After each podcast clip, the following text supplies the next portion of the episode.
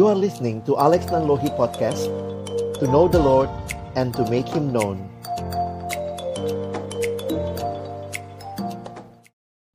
Halo teman-teman, ketemu lagi dengan kami berdua. Kita sekarang ada di obrolan obrolan santai. Iya, nah dek hari ini ada topik apa nih? Hari ini bahas tentang bagaimana menggunakan waktu dengan baik aja ya. Oh oke oke, itu unik banget ya. Semua orang Tam. Karena kayaknya kita akan selalu dalam hidup bergumul dengan penggunaan waktu. iya. Apa nih yang sering kali lihat fenomenanya kayak apa sih berkaitan dengan waktu? Iya, kadang-kadang kan ada orang-orang tuh yang suka merencanakan tuh. Mm-mm. Nah, ada orang-orang yang, yang biasanya ya udah going with the flow aja lah. Oh iya ada iya iya. perencanaan. Tapi sebenarnya mereka yang udah ngerencanain maupun mereka yang nggak ngerencanain sekalipun sering kali terjebak juga dalam hal kehabisan menggunakan waktu gitu atau kehabisan waktu lah atau nggak ada lagi waktu misalnya kayak gitu. Gimana tuh bang ya? Eh, sebenarnya penting gimana sih apa ya pentingnya gitu loh gunain waktu atau eh, apakah memang kita harus jadi orang-orang yang kayak teratur eh, punya Iya. jadwal lalu kemudian eh, ataukah memang nggak masalah sebenarnya dengan ya ikuti aja going with the flow gitu Hmm. tapi eh, asalkan kita bisa eh, apa ya disiplin lah gunain waktu itu gimana tuh bang kalau ngomongin Hmm. tentang menggunakan Iya, iya. waktu kadang mungkin perlu lihat juga sih dek. Yang pertama menurutku apa sih waktu itu? Hmm, hmm. Penghayatan kita akan waktu juga membuat kita jadi bisa lebih aware, Hmm. bertanggung jawab begitu ya. Bahwa waktu itu sebagai anugerah Tuhan Mm-mm. yang Tuhan berikan kepada setiap orang sama. oke Kalau mungkin kita bicara berkat Tuhan yang lain kayak apa? Uang Mhm. itu beda-beda. Mm-mm. Tuhan ada yang ngasih sama ini lebih, sama ini kurang Iya. gitu. Bukan bukan kurang ya, secukupnya gitu ya.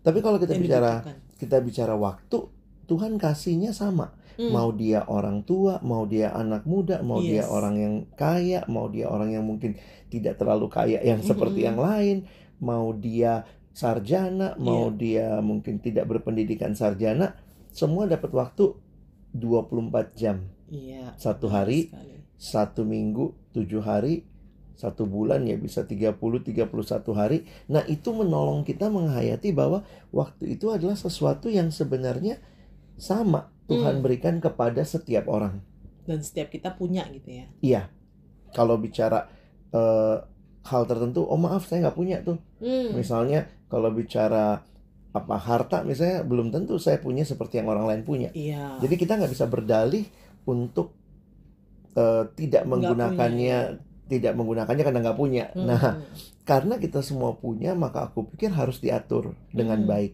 Tapi memang waktu kita bicara soal pengaturan waktu, karena itu juga kayaknya terminologinya bisa jadi misleading gitu. Hmm, Kita mesti ngatur waktu. Sementara waktu yang kamu punya sama yang aku sama. Iya. Jadi sebenarnya manajemen waktu, mengatur waktu itu akarnya bukan di waktunya, tapi di Oke. diri kita. Ah. Jadi makanya waktu bicara manajemen waktu sebenarnya itu lebih tepat berbicara manajemen diri kita. Jadi bagaimana mengatur diri kita. Iya, Nah, mengatur diri kita untuk gimana nih, Bang? untuk menggunakan waktu itu dengan baik. Oke. Misalnya kita bagaimana eh, menggunakan waktu untuk santai, Hmm. untuk bermain, untuk Iya. apa gitu.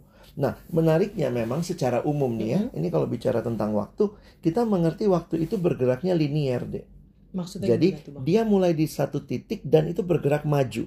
Mm-mm. waktu itu tidak reversible. Iya, nggak bisa tidak balik. bisa balik ya. Jadi misalnya apa yang sudah lewat, ya udah Iya. kita nggak bisa mengulanginya.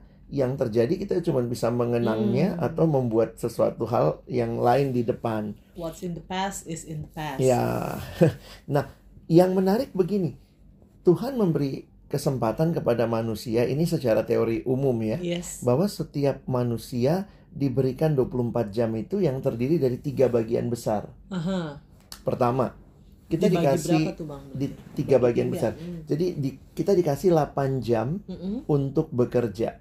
Oke. Makanya sampai sekarang juga kalau kita lihat orang kerja itu diaturnya per 8 jam. Hmm. Kamu masuk pagi, pulangnya sore itu Iya, hitungnya iya. 8 jam. 8 jam bekerja, Mm-mm. 8 jam tidur Oke. atau istirahat lah. Istirahat. Dan 8 jamnya itu leisure time. Itu biasanya dipakai istilah Ah, itu. Maksudnya bukan istirahat tapi juga bukan kerja. Oke. Harusnya mengatur keseimbangan itu yang perlu kita Lakuin. lakuin. Hmm. Jadi ini jadi pertanyaan juga yang menarik begitu ya. Waktu kita tidak mendapatkan atau kita tidak bekerja dengan baik, Yes. sebenarnya kita udah menyanyiakan sepertiga waktu kita. Mhm. Bahkan kalau mau lebih dalam lagi filosofinya ada yang mengatakan kalau kamu tidak mencari pekerjaan yang tepat yang sesuai dengan passionmu, kamu membuang sepertiga hidupmu. Uh. Nah, itu jadi menarik tuh untuk diperhatikan. nah, bagaimana nih sekarang teman-teman perlu mungkin mengevaluasi ya. Jangan-jangan hidup kita nggak balance Hmm. karena kita sedang tidak seimbang dalam penggunaan waktu itu terhadap pekerjaan, Ah, istirahat dan juga leisure time gitu ya, waktu senggang, Hmm. waktu luang. Nah, kaitannya dengan mengendak atau manajemen diri itu gimana tuh, Bang? Ya, ini balik lagi nih kalau kita mau bicara jujur kepada diri kita, jangan-jangan kita sibuk banget dengan waktu kita untuk kerja aja. Oke. Istirahat nggak dipeduliin, ada orang yang kerjanya sering lembur, overtime. mm-mm. Memang ada saat-saatnya mau nggak mau kita harus lakuin. Benar. Misalnya kalau lagi deadline atau apa gitu. Tapi kalau akhirnya hidup kita tiap hari deadline, Nah, itu Itu tuh. besar juga ya. dan akhirnya tuh bukan hanya menimbulkan ketidakseimbangan, tapi gangguannya di mana-mana tuh. Hmm, oke. waktu kita misalnya harusnya kalau udah berkeluarga punya waktu dengan keluarga kan di luar tidur di luar kerja sebenarnya kan itu waktu untuk leisure time-nya Mm-mm. dengan orang-orang yang kita kasihi kita nggak bangun itu tahu-taunya anak taunya udah gede eh orang tua kehilangan waktu Bersama bersama dengan anak jadi menurutku tuh waduh itu krusial banget sih Mm. mengerti filosofinya tak lalu kemudian bagaimana memaksimalkannya Benar-benar. orang yang malas ya mungkin yang kita lihat kebanyakan tidur, Iya, iya. kebanyakan iya. istirahat Mhm. atau kebanyakan main, Kebanyakan waktu senggang, leisure time leisure ya. time-nya. Nah, ini yang kita mesti seimbang sih. I see. Mm-mm. Dan mungkin banyak teman-teman baik sejak dia masih siswa, Mm-mm. dia mahasiswa bahkan jadi alumni, kalau kita nggak mendisiplin tadi kamu bilang soal disiplin ya, Iya. mendisiplin diri. Waktu tidur ya mesti tidur, Mhm. waktu kerja ya kerja dengan baik Iya, gitu. iya, iya. Kadang-kadang kita suka kebayang gitu ya, malah kebalik. Waktunya tidur Malah- nggak- ma- malah kerja. atau waktunya kerja malah tidur Iya, iya, iya. itu sih jadi menarik untuk kita coba melihat bahwa em, hidup itu perlu ditata karena Tuhan sudah memberikan atau mempercayakan hal yang sama buat setiap kita Mhm. nah termasuk juga ritme di dalam hidup tuh maksudnya kalau Tuhan mengizinkan satu hari kita istirahat Mhm. Jadi ada waktu untuk sabat. Ya. Untuk benar-benar punya rest yang lebih Lebih panjang, supaya begitu. bisa lebih eh, seger lah. Iya, lebih lebih refresh gitu ya. Itu makanya orang kalau melihat sabat di dalam di dalam Alkitab sendiri dikatakan ada dua perspektif. Mhm. Sabat untuk Tuhan Mhm. dan sabat untuk manusia. Mhm. Berarti di dalamnya kita punya waktu sabat supaya kita lebih punya waktu yang mendalam dengan Tuhan Iya. tapi juga mendalam untuk menikmati hal-hal yang yang lain misalnya Yes. relasi dengan orang-orang yang kita kasihi.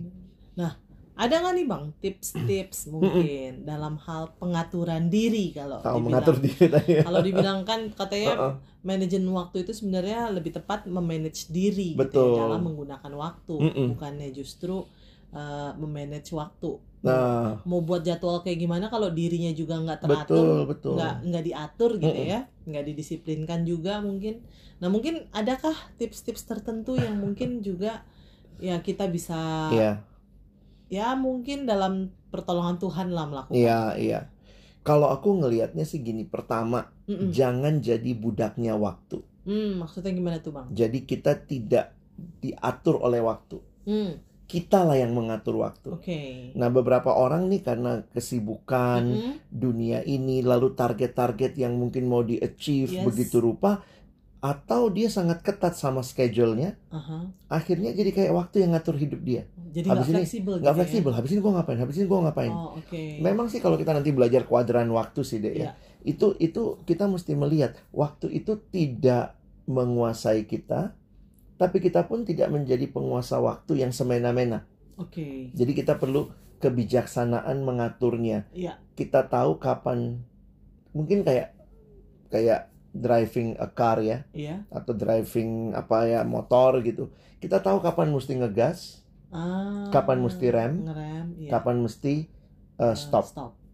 Jadi aku pikir sih bagaimana teman-teman eh, coba nih dalam hidup pergunakan ketiga kesempatan ini baik untuk ngegas, kapan harus ngegas, kapan harus ngerem, kapan harus eh, nyetop. Kadang-kadang itu yang susah tuh. Iya, Menemukan kapan sih waktunya untuk Betul. ngegas, kapan waktunya untuk ngerem, kapan waktunya untuk dan stop. kapasitas Iya. tiap orang mungkin beda. Iya. Jadi jangan bandingin sama orang, lain. yang mungkin dia bisa tuh ngegas terus, nggak tidur gitu, tapi kita nggak tidur aja udah puyeng. Yes, misalnya gitu. Nah, yang kedua nih, mungkin ini yang lebih mendasar lagi. Aku ngelihatnya sih ini masalah pengaturan hati sih. Maksudnya gimana tuh? Hati ini yang sebenarnya harus diatur lebih dasar lagi selain kita bicara eh, sekadar waktu. Maksudnya begini. Beberapa orang sebenarnya apa sih yang dia kejar? Kenapa sih dia mati-matian cari duit? Oh kayak kata di Amsal gitu ya, di Iya. mana hatimu berada, Da- eh, di, di mana hartamu Berada, berada, di situ hatimu berada. Nah, kalau ini Dan kalimatnya di mana- jadi di mana titik-titikmu berada, di situ hatimu berada. Iya, eh, Amsal juga kan bilang bahwa apa jagalah hatimu dengan segala kewaspadaan karena dari situlah terpancar Kehidupan. kehidupan. Jadi kadang aku ngeliat gini, kenapa nih orang sibuk nih, pagi kerja, malam kerja, siang kerja. Oh, ternyata fokusnya adalah uang, Hmm. Uang. Lalu dia udah punya uang, terus nyarinya uang, terus nyarinya uang. Jadi akhirnya waktu yang dia pakai habis untuk uang. Hmm, Sehingga jadi mm, akhirnya jadi pertanyaan sebenarnya ini masalah di mengatur waktu kah? atau sebenarnya Ngatur hati. hati yang Jangan-jangan mau achieve something kita nggak pernah puas. dan mempergunakan waktunya akhirnya hanya Betul. untuk itu. Jadi akhirnya ngelihat ya benar sih ngatur hidup, ngatur hati. Kita puas dengan apa yang Tuhan kasih, bahkan kita puas dengan Tuhan sehingga kita nggak spend banyak waktu mencari hal-hal yang Ya, yang tidak di nggak ya bukannya kita nggak butuh Iya. tapi kita udah cukup sebenarnya gitu. Jadi kayak masalah mengatur waktu. Kita nyari sesuatu karena kita rasa nggak cukup. Nah sebenarnya dari mana sih ukuran cukup itu?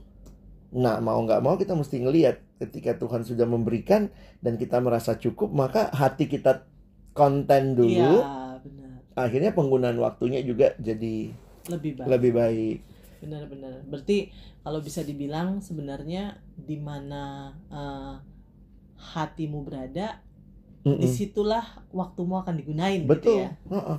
Makanya kalau orang bilang time is money, Aha, menurut aku sih lebih dalam lagi time is life live ya. dan time is about how you manage your heart. Yes. Makin kita bisa mengatur hati kita, maka dari hati itu, dari hidup kita, kita melakukan sesuatu, kita akan spend waktu kita di situ. Iya. Jadi jangan sampai kehilangan, karena ada kalimat yang bilang begini sih, Dek. Begitu, karena waktu itu nggak bisa di dibalikin ya. Iya. Maka yang yang terjadi cuman bisa menyesali kalau udah lewat. Nah, orang Yunani itu paling unik tuh. Mereka Hmm, hmm, hmm. menggambarkan segala sesuatu dengan dewa. Uh-uh. Dewa waktu di dalam eh, mitologi Yunani sebenarnya ada dua istilah yang dipakai. Satu istilah kronos. Mm-mm. Kronos itu waktu secara umum. Mm-mm. Jadi misalnya pagi ini bangun, terus sikat gigi, lalu lah. mandi, terus kemudian sarapan, kerja. Besok Berulang lagi. berulang lagi, bangun tidur, sikat gigi, mandi, kerja. Nah, itu kronos, kronologi. Dari kata itu jadi kronologi. Nah, jadi itu waktu secara umum. Tapi yang kedua ada istilah kairos. Mm, Kairos itu waktu secara khusus, makanya lebih sering diterjemahkan kesempatan. Oke. Jadi itu sesuatu yang memberikan kesadaran kepada kita kalau sudah lewat nggak bisa diulang Iya benar. atau tak tak terulang begitu ya. Misalnya nih bangun pagi eh, sikat gigi, eh ketelan sikat giginya, jangan diulang ya. Nah kalau itu kita ulang, besoknya kita ulang lagi begitu, itu jadi kronos. Iya iya iya. Nah contohnya kayak Indonesia sudah merdeka dari tahun 1945 sampai hari ini itu kronologi tuh terjadi Ah. setiap hari kita bangun, tapi ada titik-titik kairos. Yes. Misalnya peristiwa eh, reformasi, Reformasi. peristiwa G30S, ya, Iya. itu sebenarnya sesuatu yang terjadi dan tidak terulang atau nggak Iya, bisa iya, diulang. Nah, kairos itu lebih tepat diterjemahkan kesempatan secara positifnya. Nah, orang Yunani menggambarkan dewa kesempatan itu menarik, Mm-mm. seperti seorang maaf ya, Mm-mm. ini laki-laki yang kepalanya botak. Mm-mm. Wah, tapi yang menarik di kakinya ada sayap. Mm-mm. Jadi orang Yunani ngajarin anaknya dengan gambaran dewa kesempatan ini begitu. Kalau dia lewat, cepet banget jalannya karena di kakinya ada Saya. sayap. Kalau kamu ngejar di belakang dia, kamu jambak rambutnya dari belakang, jangan lupa dia botak. botak. Jadi itu nggak bisa di Hmm. Eh, kalau udah lewat susah ditangkap. Nah, yang mungkin dilakukan, nah ini menariknya nih, dewa Kairos ini Mm-mm. kepala depannya ada jambulnya dikit, Oh. walaupun dia botak di belakang, tapi Mm-mm. depannya ada jambulnya. Jadi secara tidak langsung yang diajarkan adalah kesempatan itu harus ditunggu. ketika sampai di depan harus Dia jambak eh, rambutnya begitu. Nah itu memberikan kesadaran bahwa iya ya, yang namanya waktu karena dia bakal lewat nggak bisa balik. Iya, gitu. Dan balik lagi akhirnya bagaimana kita menggunakan waktu kita sebenarnya akan menentukan kualitas hidup. hidup kita. Benar, benar. benar. Ini kalau hitung-hitungannya begini nih. Coba satu hari kamu nih pas ulang tahun umur 24 deh. Mm-mm. Pada waktu kamu ulang tahun umur 24. Kalau satu hari kamu tidur 8 jam, pada waktu kamu umur 24, kamu sudah tidur selama 8 tahun. Oh. Percaya nggak tuh? 8 tahun kurang 24, 24 kurang 8 berarti bangunnya cuman 16 16 tahun. Kalau kamu nonton TV satu hari 2 jam, Aha. di usia 24 tahun, kamu udah nonton TV Dua 2 tahun. Kurang 16 kurang 2 tinggal 14 tahun. kamu misalnya makan satu jam per hari seumur 24 kamu sudah makan Satu setahun. Nanti lama-lama kita jadi mikir sebenarnya hidup tuh apa sih? Iya. Ngapain aja di waktu-waktu Iya. itu jadinya. Nah, karena itu mari kita serius dengan waktu. Yang ya balik lagi serius dengan diri kita, Mm-mm. serius mengatur hati kita Benar. Sehingga dengan demikian kita bisa menggunakan setiap waktu kalau kalimat Alkitab sih bilangnya seperti hari-hari yang jahat ini kita harus tebus. Oh, iya. Wah, begitu deh. Iya, iya, iya. iya. Menarik jadinya ya, Bang ya. Heeh. Jadi ini berguna eh bukan ber- berlaku bukan untuk orang tertentu ya, Iya, tapi untuk semua orang. untuk semua sebenarnya. orang. Makanya kalau kita mau mungkin mendisiplinkan diri kita bisa macam-macam tuh. Mm-mm. Kayak teman-teman ada yang akhirnya pakai agenda. agenda uh, uh, buka buat jadwal, Iya. buat reminder di HP gitu ya. Nah, itu itu memanfaatkan sebenarnya, tapi semuanya itu berakar pada sebenarnya bagaimana kita menghargai hidup yang Tuhan, Tuhan kasih. Oke. Oke deh. Jadi berharap ini semoga jadi terus menjaga hati jagalah Dan hati. juga- dan juga ini ya apa namanya memanage hati dan diri Betul. supaya kita dapat memanage waktu yang Tuhan kasih. Mm-mm. Oke Oke. deh. kalau Semoga jadi gitu. berkat ya obrolan Iya. santai kita. Sampai jumpa teman-teman. Bye.